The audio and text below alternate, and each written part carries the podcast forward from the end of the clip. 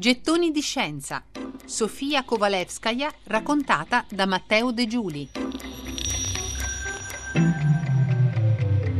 Malgrado le tante difficoltà nel riuscire a fare carriera, eh, alla fine Sofia Kovalevskaya ottenne una cattedra nel corso di analisi superiore all'Università di Stoccolma. Di lì a qualche anno, e siamo nel 1888, Vinse anche il premio Bourdain, era un prestigioso riconoscimento dell'Accademia delle Scienze di Francia. Poi però cercò di tornare a vivere in Russia, dopo i successi scientifici all'estero, e non riuscì a ottenere nessun ruolo accademico in patria.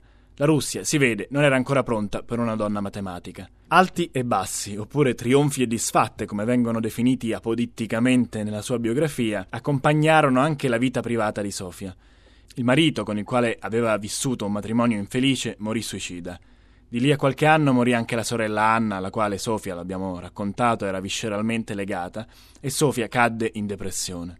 Ritrovò un po' di felicità grazie a un nuovo compagno, Maxim Kovalevsky, Kovalevsky anche lui, cugino del primo marito Vladimir, ma anche lì non durò molto. Dal punto di vista letterario fu piuttosto prolifica. La ragazza nichilista, libero docente, fino alla morte, dopo la morte, guai ai vinti, i simpatici. Questi sono i titoli di alcune delle decine di drammi, novelle, racconti ai quali Sofia lavorò nel corso della sua vita. Sofia collaborò anche a un paio di progetti con la scrittrice svedese Anne-Charlotte Leffler, che diventò sua grandissima amica. Uno dei drammi teatrali che scrissero a quattro mani Anne-Charlotte Leffler e Sofia Kovalevskaya si intitolava La lotta per la felicità. Era un'opera teatrale innovativa e originale, così almeno ne parlavano le due autrici nelle lettere fra di loro. Lotta per la felicità era un'opera teatrale concepita in due serate che mostrava la vita dei protagonisti. Prima, nella prima serata, com'era stata, ovvero piena di tragedie e di decisioni sbagliate, e poi, la sera dopo, mostrava invece quelle stesse vite come avrebbero potuto essere, percorrendo le strade giuste e con un po' di fortuna. Beh, è difficile non leggere allora in questa opera teatrale le amarezze e i rimpianti di Sofia,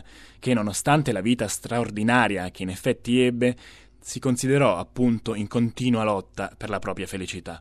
Sofia soffriva di una malattia cardiaca ereditaria e a 41 anni una polmonite breve e violenta la uccise. Alla morte di Sofia, eh, Anne Charlotte Leffler divenne la sua biografa e dal racconto dei ricordi di Anne emerge il ritratto di Sofia come un personaggio pieno di passioni, però pieno di passioni vissute solo a metà, sempre a metà, sospese tra matematica e letteratura, ok, ma anche tra fatalismo e e autodeterminazione tra quello che avrebbe potuto essere e quello che non fu mai. Tra le righe del suo libro, Anne-Charlotte Leffler riassume a un certo punto così la vita di Sofia Kovalevskaya. La sua intelligenza esigeva chiarezza e verità assoluta, il suo cuore aspirava all'amore assoluto, la sua vita rese impossibile l'unione completa.